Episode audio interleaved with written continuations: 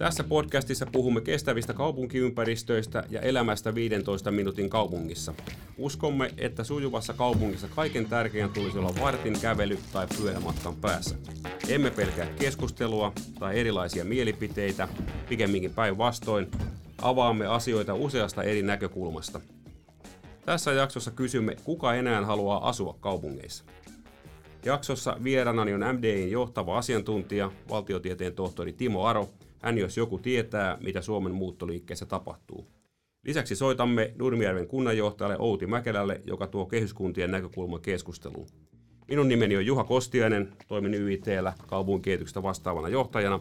Tervetuloa mukaan.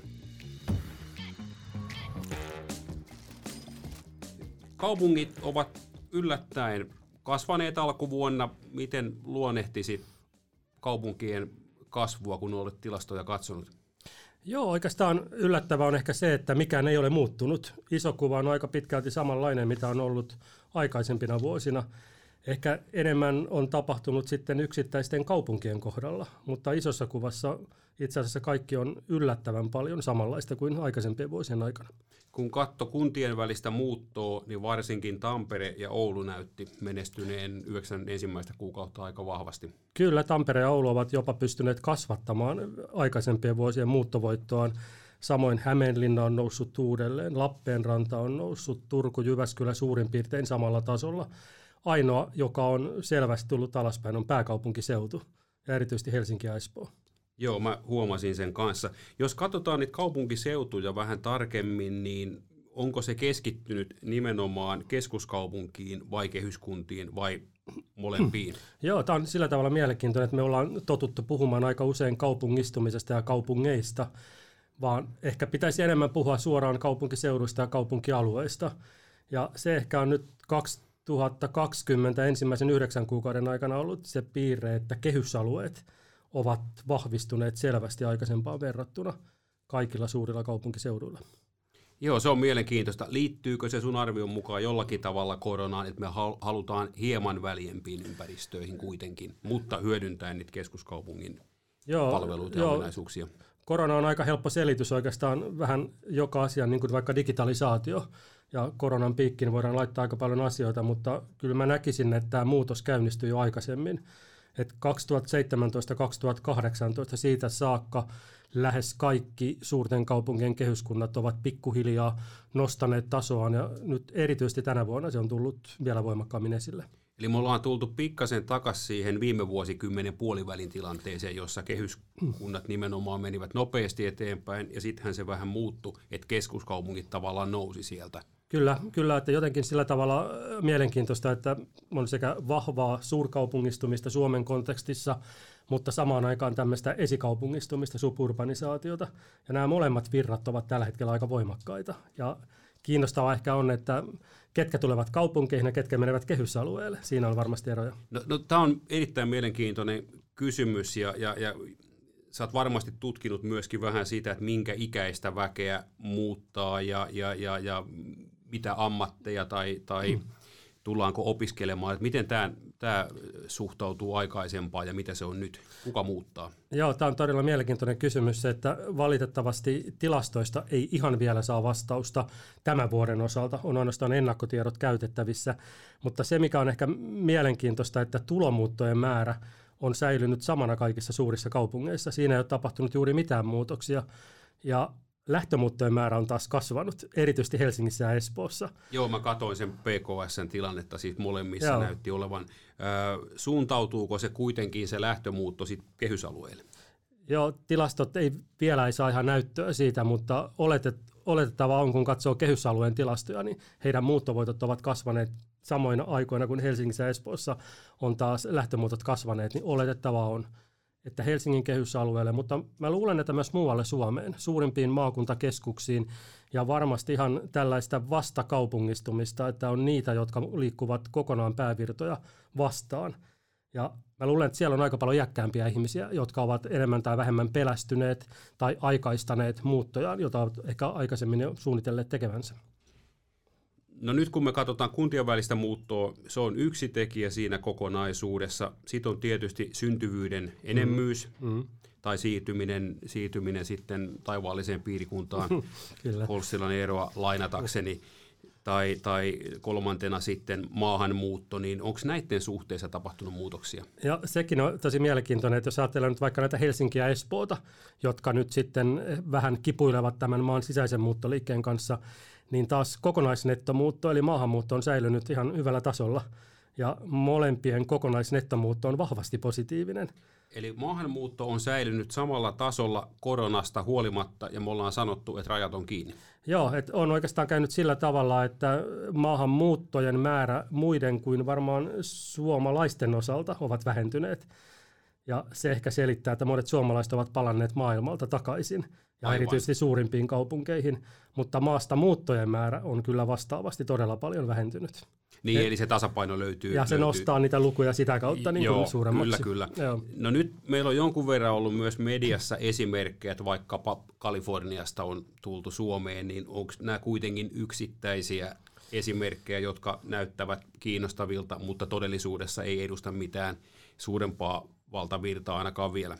Joo, julkisuudessa aika usein on hypetystä joidenkin asioiden ympärillä, että jossain vaiheessa puhuttiin ihan valtavasta vapaa-asuntojen puumista, sitten puhuttiin maallemuuttopuumista, ja nyt yhtäkkiä Piilaaksosta ja maailmalta tulee suuria virtoja Suomeen. Kyse on yksittäistä perheistä ja yksittäisistä digiosaajista, muuttajista, joilla on mahdollisuus tehdä työtä periaatteessa missä tahansa. Joo, kyllä.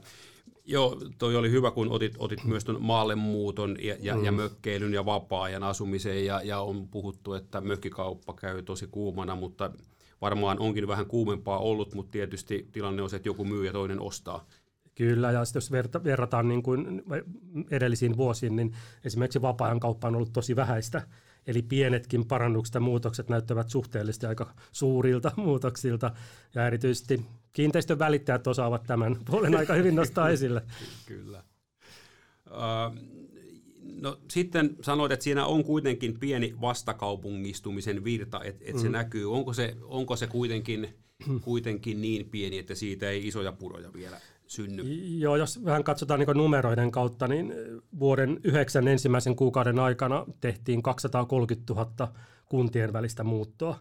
Näistä 77 prosenttia suuntautui kaupunkimaisiin kuntiin, 13 prosenttia taajaan asuttuihin kuntiin, eli yleensä kehysalueelle, ja 10 prosenttia maaseutumaisiin kuntiin.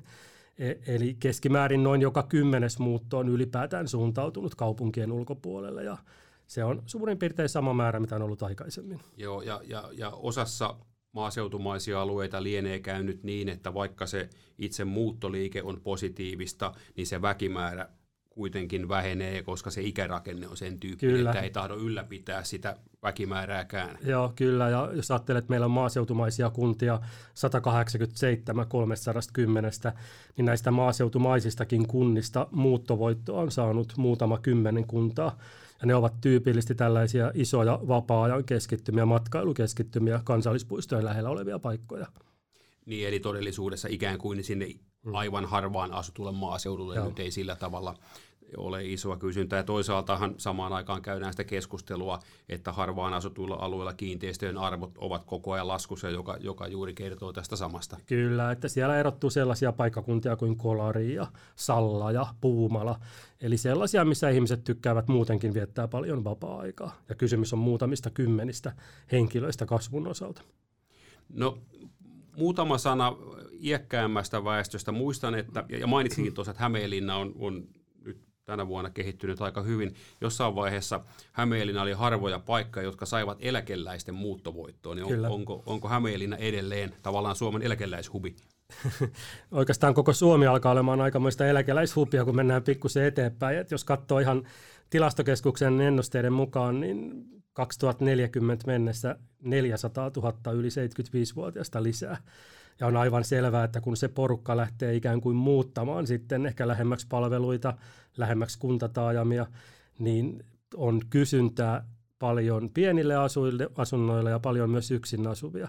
Ja silloin vähän kaikki kunnat varmasti saavat muuttovoittoa ikään kuin siitä ryhmästä. Ja, ja silloin todennäköisesti, niin kuin sanoit, niin, niin se muutto kuntien sisälläkin keskittyy sitten niihin, niihin keskuspaikkoihin ja, ja siellä on vähän tarvetta, tarvetta rakentaa asuntoja ja, ja toisaalta se tietysti sitten vähän ylläpitää sitä palvelukysyntää kyllä, kuitenkin. Kyllä, varmasti muutot suuntautuvat siihen lähimpään kuntataajamaan, mutta mä luulen, että aika paljon myös lasten ja lasten lapsien lähelle ei ehkä suoraan suurimpiin kaupunkeihin, mutta niiden kehysalueelle tai Hämeenlinnan, Lahden, Porvoon, Lohjan kaltaisille alueille, mistä on hyvä saavutettavuus.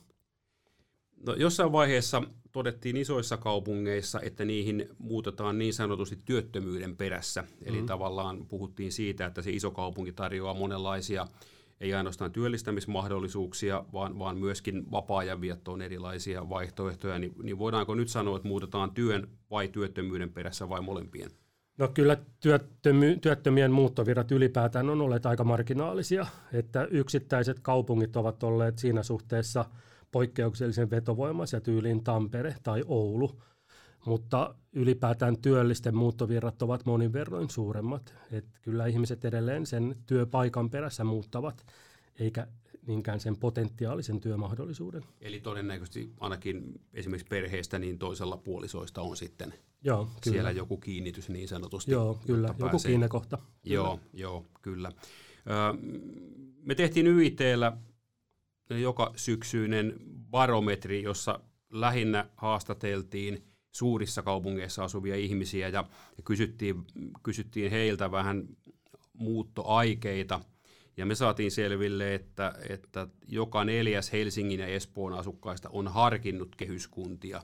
Mm-hmm. Ja, ja, ja niin kuin kuvasit, näyttää siltä, että siellä on, on kasvua voidaanko me tulkita, että tämä korona tavallaan on ollut jonkunlainen triggeri kuitenkin siinä, että se tuntuu kiinnostavalta, tai ainakin ovat mm. nousseet mm. esiin? Nämä erilaiset kyselyt ja barometrit on sillä tavalla aika mielenkiintoisia, että niissä tulee aika korkeita vastausprosentteja nimenomaan muuttoaikeiden suhteen ja esimerkiksi maaseutukunnat tai maaseutu nousevat paljon suurempaan asemaan, mutta sitten kun katsotaan niitä todellisia päätöksiä, valintoja, tekoja, niin todellisuus on aika lailla erilainen. Mutta kyllä varmaan tämä korona on yksi sellainen tietynlainen käännekohta, että ne, jotka ovat ylipäätään harkinneet muuttamista esimerkiksi kaupungeista poispäin, ne ovat saattaneet aikaistaa tai nopeuttaa sitä omaa päätöstään ja saaneet ehkä rohkeutta enemmän. Mutta sitten taas nuoret ja nuoret aikuiset, jotka kuitenkin hallitsevat muuttovirtoja, ei heidän niin kuin, muuttoliikkeessään ja muuttojen suuntautumisessa ole tapahtunut käytännössä mitään eroja aikaisempaan verrattuna. Joo, ja jos vähän spekuloi tulevaisuuteenkin, niin ehkä voisi ajatella, että jos lockdownit ja vapautumiset mm. ja lockdownit ja vapautumiset seuraisivat vuosikausia toisiaan, niin sitten varmasti Joo. ikään kuin väljemmät alueet voisi olla kiinnostavia, jolloin mentäisiin ehkä sitten tilanteeseen, jossa – asuttaisiin väljemmin, olisi piha, jossa voisi vähän mm. viljellä ja etätöitä tehtäisiin, opiskeltaisiin etänä, mutta nythän tämmöistä visioa ei todellisuudessa mm. ole. Ja nyt me kuultiin aivan hiljattain, että rokotekehityskin näyttää olevan hyvässä vauhdissa, niin, niin, niin se selvästi muuttaa nyt tätä, tätä tilannetta ainakin joltakin osin. Kyllä, ja ylipäätään niin keskustelutilasta, väljyydestä, turvallisuudesta, terveellisyydestä, niin oikeastaan koko Suomi on aikamoista lintukotoa siinä mielessä että mihin tahansa täällä menee, niin kaikki nuo edellytykset aika helposti täyttyy. Joo, totta, ja, ja mehän ollaan pärjätty, pärjätty hyvin, mm. ja perinteisesti hän on ajateltu, että kun tiiviys lisääntyy, niin kuin me tiedetään, talousaktiivisuus mm. kasvaa ja, ja alueen tuottavuus kasvaa, ja Mm. Ja, ja siitä on monenlaisia hyötyjä ja sitten on todettu, että siitä on myöskin haittoja, että virustaudit leviävät nopeammin ja rikollisuus suhteessa kasvaa nopeammin. Mutta mä katsoin muutaman tutkimuksen. Toinen oli, oli Maailmanpankin tekemä tutkimus Kiinasta, joka osoitti, että, että se ei mekään tiiviyden kanssa nämä koronatartunnatkaan käsi kädessä, eli Joo. ei noudattanut tätä, tätä perinteistä ajattelumallia. Ja yksi tutkimus New Yorkista kertoi myöskin, että pikemminkin siellä selvästi eh, tartunnat olivat kohdistuneet vähän eh, vähän, vähäväkisimmälle alueelle, eli, eli siinä, missä on, on hieman köyhempää väkeä ja ehkä mm. asutaan ahtaammin, mutta se tiiviys ei sit itsessään se selittänytkään. Joo, tämä on tietysti aina, kun on puhuttu kaupungeista ja vastakohtana ehkä maaseutu, niin aina kaupungit ovat saaneet vähän leiman turvattomina ja likaisina ja kaikin tavoin vältettävinä paikkoina. Ja myös jännä, että tänä niin pandemia-aikana nämä samat vanhat vanha retoriikka on uudelleen kaivettu esille, millä ei kuitenkaan loppujen lopuksi ole aika iso näyttöä.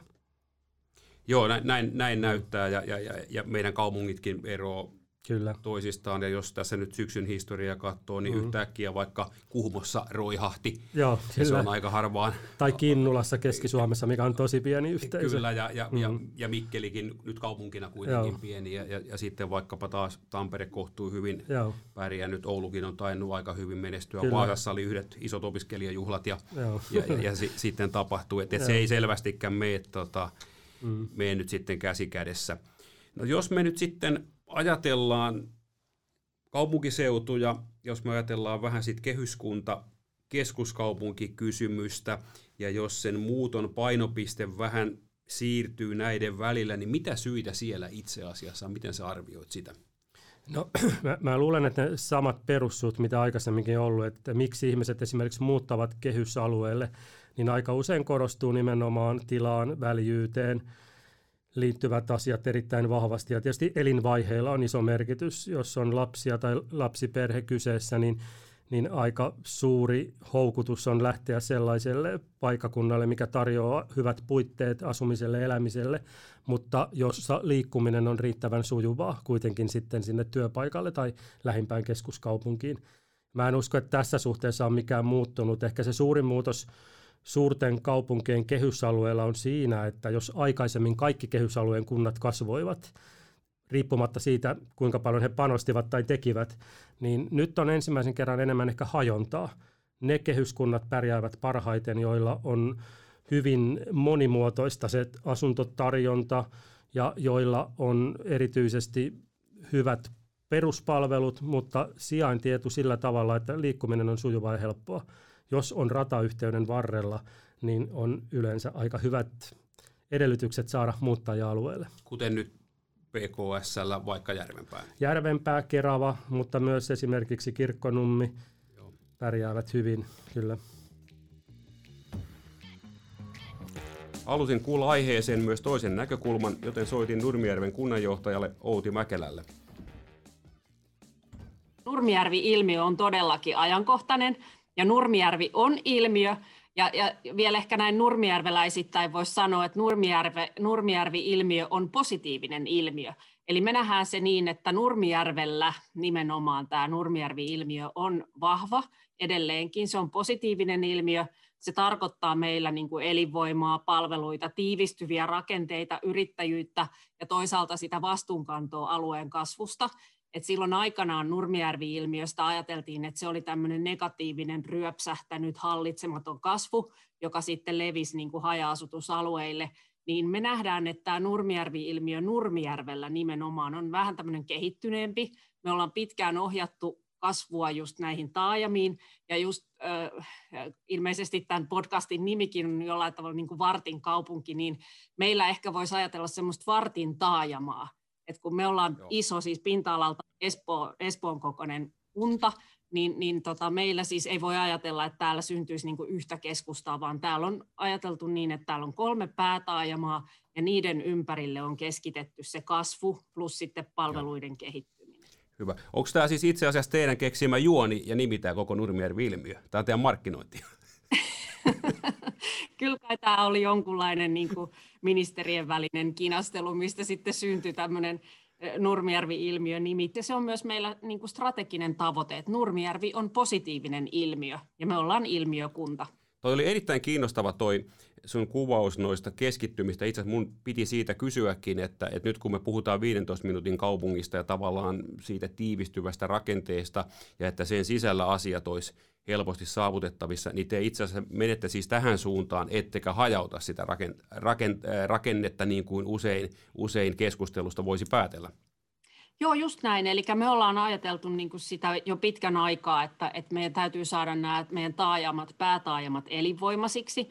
Ja nyt se on onnistunut niin, että, että voidaan puhua ehkä nyt sitten nykymuodin mukaisesti tämmöisestä vartin taajama-ajatuksesta, että, että on, on niin kuin hyvin keskittyneitä taajamia ja myös sit se niin kuin asumisen keskittyminen on lisännyt myös palveluita. Eli kaikissa näissä meidän kolmessa päätaajamassa myös kaupalliset palvelut on kehittynyt.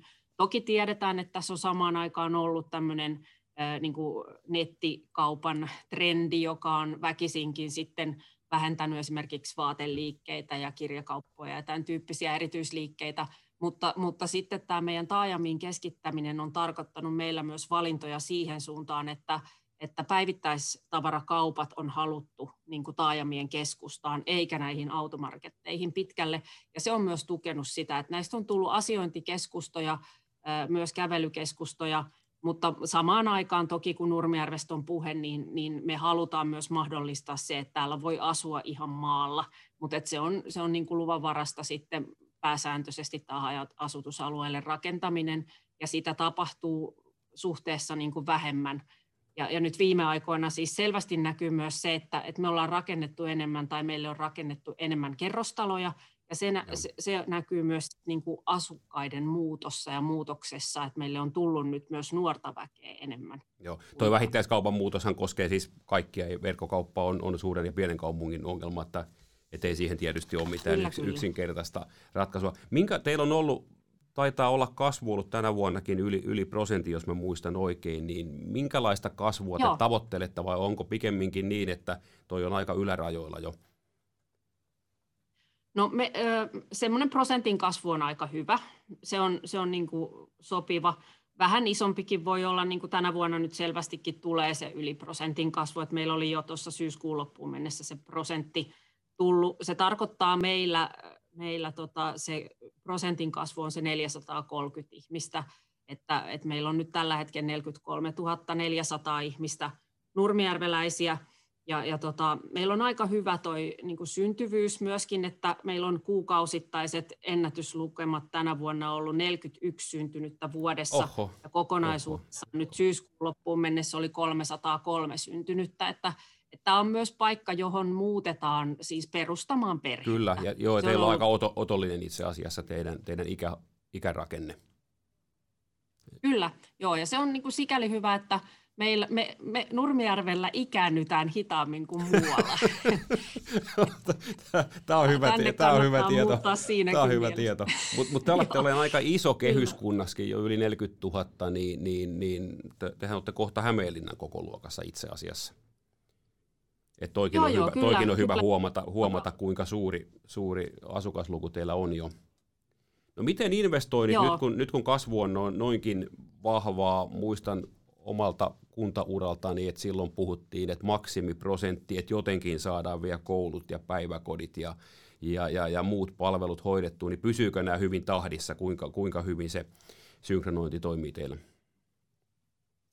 No kyllä, kyllähän se investointien määrä meillä on haaste, ja siis näinä pahimpina, pahimpina Nurmijärvi-ilmiön kasvun vuosina, silloin kun oli kolme prosenttia kasvu, niin, niin silloin jouduttiin rakentaa suunnilleen kaksi päiväkotia ja yksi koulu vuodessa, mutta nythän meillä siis selvästi näkyy myös se kehitys, mikä on ihan valtakunnallista, että lapsimäärät vähenee.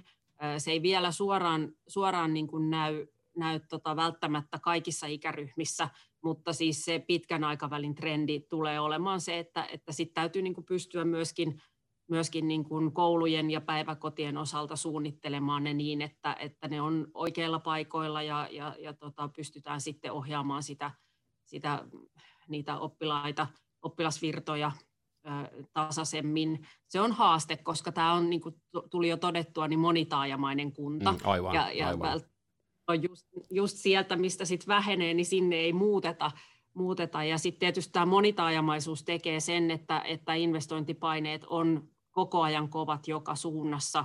Mun on pakko kysyä ilmastonmuutoksesta. Sä tiedät, että keskustelussa paljon puhutaan siitä, että tiivis kaupunkirakenne, se on hyvä, ja liikutaan kävellä ja pyörällä ja joukkoliikenteellä, ja, ja, ja sitten ikään kuin kehyskunnat ovat tässä mielessä ongelmallisia. Mä oon itse sanonut niin, että se ei ole ongelma silloin, jos sillä perheellä ja lapsilla ei ole helsinkiläisten harrastuksia, eli että tavallaan sit se elämä on siellä kehyskunnassa, mutta jos kahdella autolla ikään kuin käydään töissä ja, ja hotjookassa ja jääkiekossa ja, ja ties missä, että et silloin kun se elämä liikkuu siellä, niin silloin se ei ole ongelma. Miten sä kommentoit tähän, tähän yleiseen väitteeseen?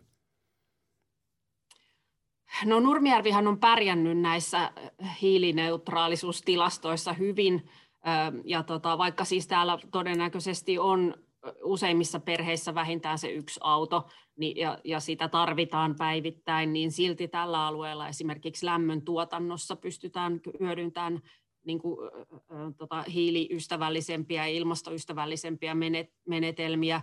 Ja, ja tota, uskon, että tämä lisääntyvä autojen hybridi ominaisuudet ja sit sähköautojen käyttö, mikä Nurmijärvelläkin näkyy nyt jo todella paljon, niin, niin se tulee, tulee auttamaan tuohon puoleen kyllä huomattavasti.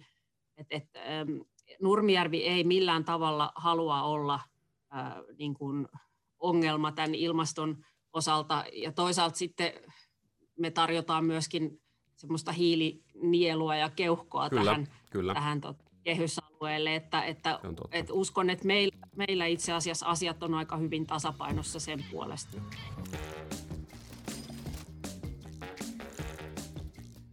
Puhutaan, Timo, muutama sana monipaikkaisuudesta. Se on myös tänä keväänä ollut, ollut paljon esiltä, esillä mm. ja mekin ollaan taidettu kummatkin vähän tähän keskusteluun eri foorumeilla osallistua. Ja, ja osa keskustelijoista on ollut sitä mieltä, että, että me ei todellisuudessa tiedetä, kuinka yleistä se on, koska me, me ti, ihmiset tilastoidaan kotipaikkaan mm. ja, ja, ja voi olla, että he ovat aivan jossain muualla. Ja, ja sitten taas toisaalta on, on, on todettu, että on huomattavan paljon ammatteja, joissa tämä monipaikkaisuus ei tullut kysymykseen, vaikkapa siis poliisi mm. tai palomies tai lastentarhan opettaja tai peruskoulun opettaja tai lapsiperheet, joiden pienet lapset mm. harrastavat kaupungissa jotain, on vaikea kuvitella, että tehtäisiin, tehtäisiin jostain muualta töitä.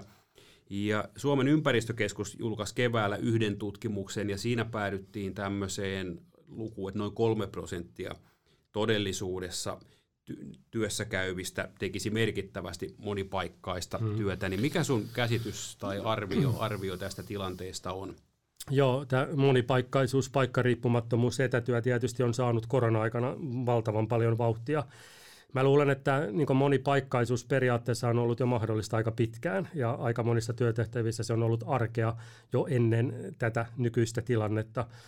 Monipaikkaisuuteen on paljon ladattu sellaisia ehkä latautuneita toiveita, että siitä tulee sellainen mekanismi, joka päättää kaupungistumis- ja keskittymiskehityksen ja kääntää muuttovirrat toiseen suuntaan.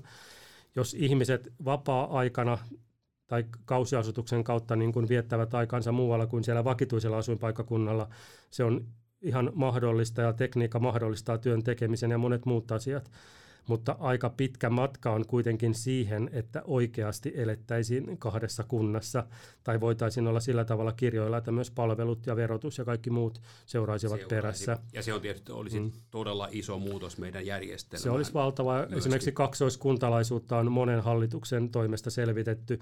Edellinen hallitus teki perusteellisen selvityksen ja johtopäätös oli aika yksiulotteinen.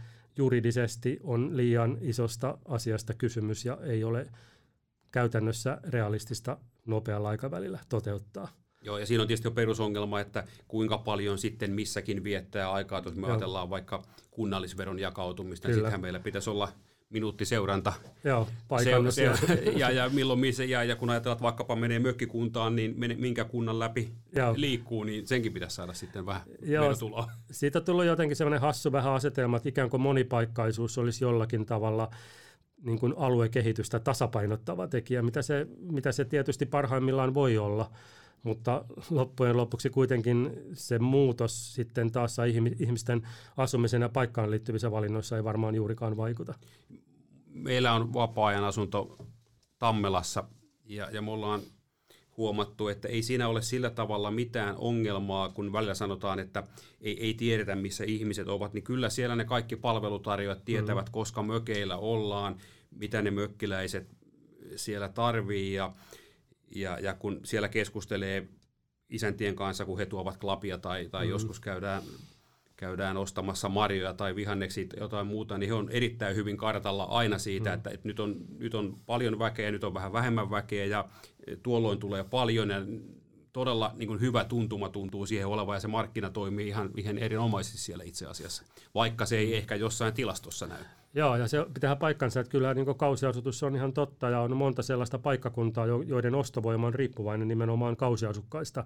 Mutta haaste on siinä, että sinä tai kuka tahansa, joka viettää jossain vapaa-ajan paikkakunnalla aikaan, et sinä lapsiasi sinne kirjoilevia, ei kouluihin, ei päiväkoteihin, eikä muihinkaan peruspalveluihin. Eli ne peruspalvelut joudutaan kuitenkin tuottamaan sillä vakinaisella väellä, jotka asuvat sillä alueella. Mutta saa nähdä, että tähän on ladattu ihan valtavasti niin toiveita ja ajatuksia. Vähemmän puhutaan esimerkiksi kakkosasunnoista. Kaupungeissa on valtava määrä kakkosasuntoja, erityisesti suurimmissa kaupungeissa, eikä niistä juuri kukaan ole kiinnostunut. Joo, mulla on tuosta omakohtaista kokemusta. Mulla oli aikaisemmin Helsingissä kakkosasunto ja, ja myöhemmin oli Tampereella kakkosasunto. Mutta nyt, nyt on sitten tämä vapaa-ajan Joo. asunto, mutta, mutta siis 15 vuotta itse asiassa. Joo riippuen kummassa, kummassa tota perheen kanssa asuttiin, niin sitten toisessa oli työn takia. Ja sekin on monipaikkaisuutta, se on monipaikkaisuutta ja se jää aika usein tämän keskustelun ulkopuolelle. Ja, ja sitten toisessa mm. paikkaa tehdään vain leitätöitä. Kyllä, just et, näin. Että, tämä ei ole ihan, ihan valtavan uusi ilmiö, niin kuin, niin kuin sanoit, mm. niin tämä on aika, aika arkipäivä ja monille tieto, tietotyöntekijöille ollut itse asiassa jo melkein 20 vuotta. Ja kyllä, ja yhtä lailla niin kuin kaikki kahvilat, ravintolat, junat, lentoasemien odotustilat, niissä tehdään todella paljon työtunteja näissä ammateissa. Totta. Me ollaan viime aikoina keskusteltu paljon tiiviydestä ja sekoittuneisuudesta mm-hmm. ja saavutettavuudesta. Ja, ja yksi tämmöinen kiinnostava, kiinnostava slogani tavallaan tähän liittyen on 15 minuutin kaupunki, mm. jota, jota muun muassa Pariisin pormestari Anne Hidalgo on tuonut esiin ja, ja Melbourne yliopiston urban designin professori Kim Dovey on jo pitkään puhunut 20 minuutin mm. kaupungista. Mm.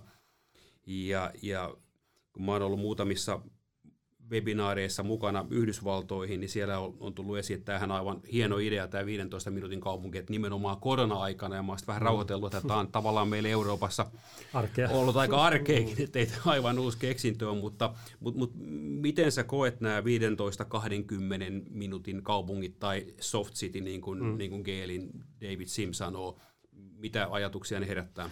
No kyllä ne herättää sillä tavalla vahvoja ajatuksia, että jos nyt katsoo Suomen suuria kaupunkeja ja heidän tekemiä strategisia linjauksia, niin lähes kaikki kaupungit ovat koko ajan enemmän panostaneet nimenomaan kävelykeskustojen laajentamiseen, polkupyöräilyn ehdoilla tapahtuvaan liikkumiseen, panostaneet paanoihin ja niin edelleen. Joku vaikka Oulu on todella hyvää työtä tehnyt siinä suhteessa, ja se 15 tai 20 minuutin kaupunki on sisään rakennettuna siihen samaan ajatukseen.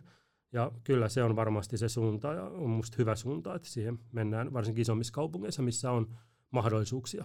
Eli joudutaan miettimään kävelyympäristöjä uudella Joo. tavalla, katutilan kiinnostavuutta. Ja erityisesti preferoimaan nimenomaan jalkaisin tai pyörällä tapahtuvaa liikkumista. Ja se on jo itsessään suomalaisessa autoilukulttuuriin perustuvassa yhteiskunnassa aika niin vahva signaali muutoksesta. Se on todella, todella vahva mä oon dosenttina tuolla Tampereen yliopistolla ja siellä muutama vuosi sitten väitteli semmoinen kokenut liikennesuunnittelija kuin Seppo Lampinen ja mm. hän tutki pitkän linjan liikennepolitiikkaa ja strategioita 50 vuoden aikajänteellä ja hänen väitöskirjan nimi oli Tässä tie, missä kaupunki ja hän pyrki osoittamaan siinä, että oikeastaan juuri tuo mitä sanoit, eli aina on oleellista ollut, että autolla pääsee kulkemaan ja, ja kaupungit on vähän sattumalta sitten syntyneet Joo, mutta se ei ole ollut yhtä tärkeää. Joo. Joo, ja tästä on kyllä hyviä esimerkkejä, että oikeastaan kaikki meidän nämä suurimmat kaupungit on kyllä ihan valtavasti panostaneet nimenomaan tähän niin sujuvaan ja helppoon liikkumiseen, mikä tapahtuu ihmisten arjessa. Ja se on kyllä iso edistysaskel. Joo, ja Oulu oli hyvä esimerkki siinä mielessäkin, että se ilmasto todellakaan ei ole sitten lopulta se ongelma, jos asiat vaan halutaan hoitaa Kyllä. fiksulla tavalla ja panostaa siihen ja huolehtia niistä väylistä. Ja... Joo, ja varsinkin nämä ehkä vielä pienemmät kaupungit, tyyli vaikka Joensuu, on ihan valtavasti panostanut nimenomaan kevyen liikenteen väyliin ja sujuvaan liikkumiseen. Ja koko kaupunkikeskustan elävöittäminen ei ole lähtenyt autoilun tarpeista, vaan nimenomaan liikkujen tarpeista ja virroista. Joo, se tuntuu olevan aika, aika ikuinen keskustelu ja itsekin välillä vitsailin, että kaikissa valtuustoissa on aina mm. vahva autopuolue. Joo, se on varmaan se suurin puolue Suomessa. Kyllä. Nukkuvia lisäksi. Joo, no jos mietitään sitä 15 minuutin kaupunkia sitten vähän sen kehyskunnan näkökulmasta ja, ja, ja nythän me ajatellaan helposti, että ne kehyskunnat ikään kuin jotenkin hajautuvat. Mm. Ja nyt kun katsoo vaikkapa Järvenpäätä, niin siellähän nimenomaan on sitä keskusta-aluetta kehitetty ja tiivistetty. Tampereen seutukunnassa Kangasala aika mm. mielenkiintoista kehitystä. Että voiko tämmöinen 15 minuutin kaupunki olla myös pienempien kaupunkien lähestymistapa. Joo, tämä on tosi mielenkiintoinen, että jos ajattelee nyt vaikka Helsingin seudulla vaikka Nurmijärveä tai Tuusulaa tai Vihtiä, Sipoota, Kirkkonummea, niin oikeastaan niissä toteutuu vähän samankaltainen monikeskuksisuuden idea verkostokaupungista tai verkostokunnasta, mitä vaikka Espoossa ja Vantaalla. Eli nimenomaan kehittyy monta taajamaa eri puolille kuntaa, ja silloin ratkaiseva on nimenomaan se liikkuminen näiden taajamien välillä. Se on vielä vähän lapsen kengissä, mutta mä luulen, että jos tämä kehyskuntien kasvu jatkuu sillä tavalla, mitä se on jatkunut tähän saakka, niin 20-luvulla ja 30-luvulla nähdään pienten kuntien ja kehyskuntien sisällä aika mielenkiintoisia liikkumiseen liittyviä ratkaisuja, millain taajamat kytketään yhteen. Eli taajamat voisi olla tavallaan 15 minuutin Joo. taajamia Joo. ja sitten huolehdittaisiin taajamien välisestä Kyllä. järkevästä liikkumisesta. Sillä tavalla, kun kaupungeissa yleensä ratayhteyksillä hoidetaan se, niin pienemmissä kunnissa varmaan joudutaan turvautumaan sitten pyörillä kulkevaan liikenteeseen, mutta sama idea, sama asia.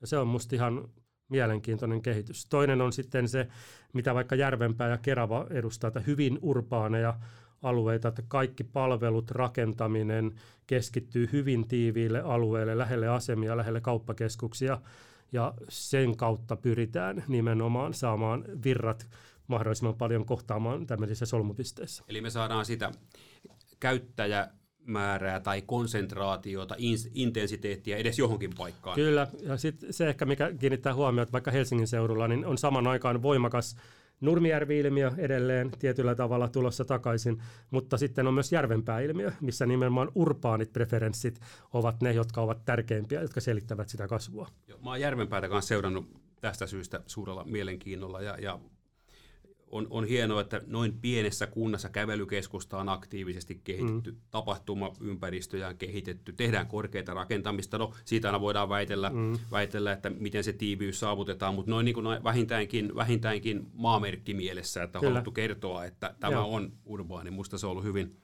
hyvin kiinnostava. No jos pikkasen ennakoidaan, ennakoidaan tulevaisuutta ja vähän pohditaan niitä tekijöitä, joita sä oot kutsunut termillä pitovoima, mm. eli, eli me puhutaan paljon vetovoimasta ja muutosta, mutta iso kysymys on nimenomaan sitten se, että miten ihmiset pysyvät siellä, miten he viihtyvät, miten he ovat tyytyväisiä. Mm-hmm. Niin mitä ne, mitä ne tekijät lähitulevaisuudessa, miksi me jäämme johonkin, miksi me pysymme jossakin, miten, mistä se pitovoima muodostuu? Joo, tämä on sillä tavalla mielenkiintoista, että lähes kaikki kunnat ihan kokoina sijaintiin katsomatta panostaa ihan hirveästi vetovoimaan ja vetovoimaisuuteen ja pyrkii kissojen ja koirien kanssa houkuttelemaan uusia asukkaita ja yrityksiä, kun samaan aikaan ne paikallaan pysyjät on paljon tärkeämpiä sen kunnan tulevaisuuden ja kehittymisen kannalta.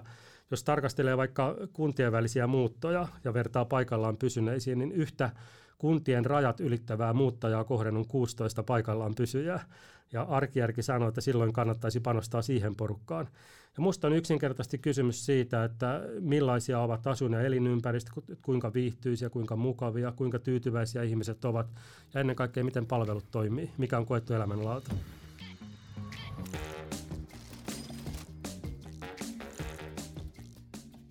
Pohdimme asiaa myös YITn Facebook-sivulla seuraajiemme kesken. Suurin osa vastaajista kertoi, etteivät he ole harkineet muuttoa koronasta johtuen. Eräs kommentoija kirjoittaa. Korona ei ole saanut harkitsemaan muuttaa, vaan ennemminkin elämäntilanne. Lapset muuttavat pois, niin pienempi asunto voisi olla paikallaan. Toinen kommentoija taas ideoi tällaista ratkaisua. Olen ajatellut muuttaa kesiksi maalle ja talvisin asuisin kaupungissa. Silloin pienempi asunto riittäisi.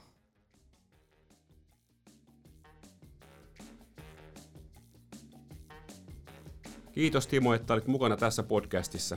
Kiitos Outille näkökulman tuomisesta keskusteluun ja kiitos sinulle, että kuuntelit.